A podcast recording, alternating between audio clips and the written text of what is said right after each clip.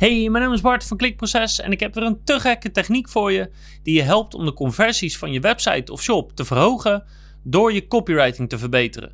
Wil je een hele specifieke techniek hebben om vandaag nog jouw conversies te verbeteren, dan is dit helemaal perfect voor jou. Welkom bij Klikproces met informatie over betere rankings, meer bezoekers en een hogere omzet. Elke werkdag praktisch advies voor meer organische groei via SEO, conversieoptimalisatie, YouTube en voice. We gaan het namelijk hebben over het fan-effect. En fan betekent niet uh, iemand die heel erg enthousiast is over iemand, maar fan van waaier van ventilator. En in dit geval gaat het eigenlijk om het uitwaaieren van iets, maar dat zal zo meteen duidelijk worden. Dus ik ga je precies vertellen wat dit effect inhoudt en hoe je het toepast om jouw conversies te verhogen door je copywriting te verbeteren. Het fan effect is een fenomeen dat uitlegt dat de responstijd steeds langer wordt om iets te herinneren, naarmate er meer associaties zijn met dat concept. Oftewel, in normaal Nederlands, op het moment dat je iets probeert te herinneren waar heel veel informatie over bekend is en waar je heel veel associaties mee hebt, dan duurt het steeds langer om je te herinneren wat je zoekt. Het duurt steeds langer om de informatie waar je naar probeert te graven in je brein, om die te vinden. Het is natuurlijk niet raar dat als je maar één ding over iets weet, dat het heel makkelijk is om dat te herinneren, want dat zit makkelijk opgeslagen in je brein. En als je een miljoen dingen weet over iets, dan moet je soms even na gaan denken, even pauzeren, even proberen te herinneren. Hmm, hoe zat het ook alweer precies? Hoe meer je weet over een concept, hoe langer het duurt om één specifiek feit daarvan naar voren te halen en te herinneren. En dit hebben ze getest in best wel een tof onderzoek. Dus ze gaven deelnemers van een onderzoek de opdracht om 26 zinnen te leren. En met die zinnen hadden ze één of twee of drie associaties ingebouwd. Dus een zin is bijvoorbeeld: Een hippie loopt in het park.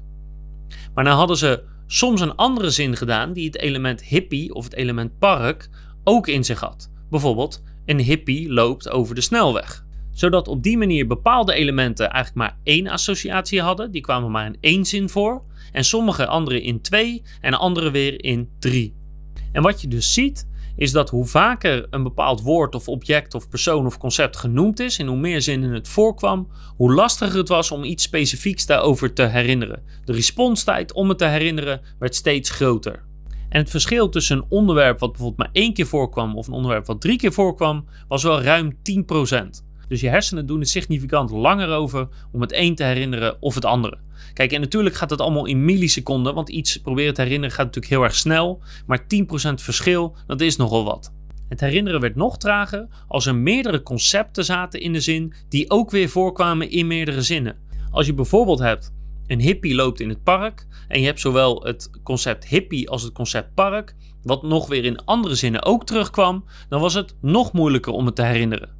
Dus je ziet dat de responstijd steeds langzamer wordt als bepaalde onderwerpen meer associaties met zich meebrengen. Als je veel beter moet nadenken van, oh ja, hoe zat dat ook alweer precies? Nou, het is niet altijd 100% zo. Er zijn wat uitzonderingen op, maar over het algemeen kan je dit als vuistregel aannemen. Dan weet je ook vast wel uit je eigen leven. Als bijvoorbeeld iets wat langer geleden is, dan duurt het wat langer om dat te herinneren. Maar soms dus ook als iets heel veel associaties met zich mee heeft.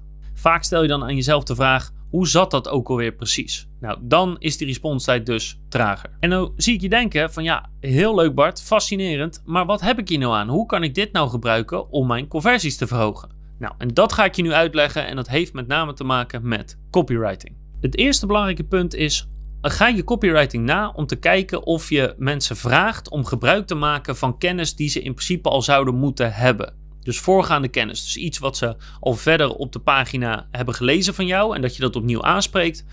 Of gewoon kennis waarvan je ervan uitgaat dat ze dat hebben. En ga dan eens goed kijken of wat je vraagt niet te ingewikkeld is. Of dat mensen daar dus heel veel associaties mee kunnen hebben, waardoor het herinneren misschien best wel traag gaat. En hoe simpeler je het kan maken, hoe duidelijker je het kan maken, hoe minder ze hoeven na te denken, hoe sneller die herinneringstijd is. En daarmee zullen je conversies ook beter zijn. Want elk moment dat ze aan het nadenken zijn, zijn ze niet jouw copywriting aan het lezen en zijn ze niet aan het overtuigd worden. En dit kan bijvoorbeeld voorkomen door bepaalde jargon of door bepaalde icoontjes die je gebruikt, waarvan je dan vanuit gaat dat mensen wel weten waar het voor staat zonder na te denken. Of andere redenen waardoor er moeilijke woorden worden gebruikt waarbij mensen eerst dus moeten gaan herinneren van oh ja, hoe zat dat ook alweer precies? En er zijn dan twee dingen die je kan doen als je twijfelt over een stukje tekst. Van ja, maar moeten mensen hiervoor niet te veel nadenken? Moeten ze niet te veel graven in hun geheugen? Dus één is dat je het gewoon volledig uitlegt. Dan hoeven ze niet na te denken, dan kunnen ze daar lezen. Of twee, dat je probeert om het op een simpelere manier duidelijk te maken. Of dat je meer informatie probeert te geven, zodat mensen minder hoeven na te denken. Wat je natuurlijk niet wil, is dat mensen makkelijk kunnen, iets kunnen aanklikken of kunnen wegklikken, zodat ze naar een andere pagina gaan. Want dan haal je ze uit de flow.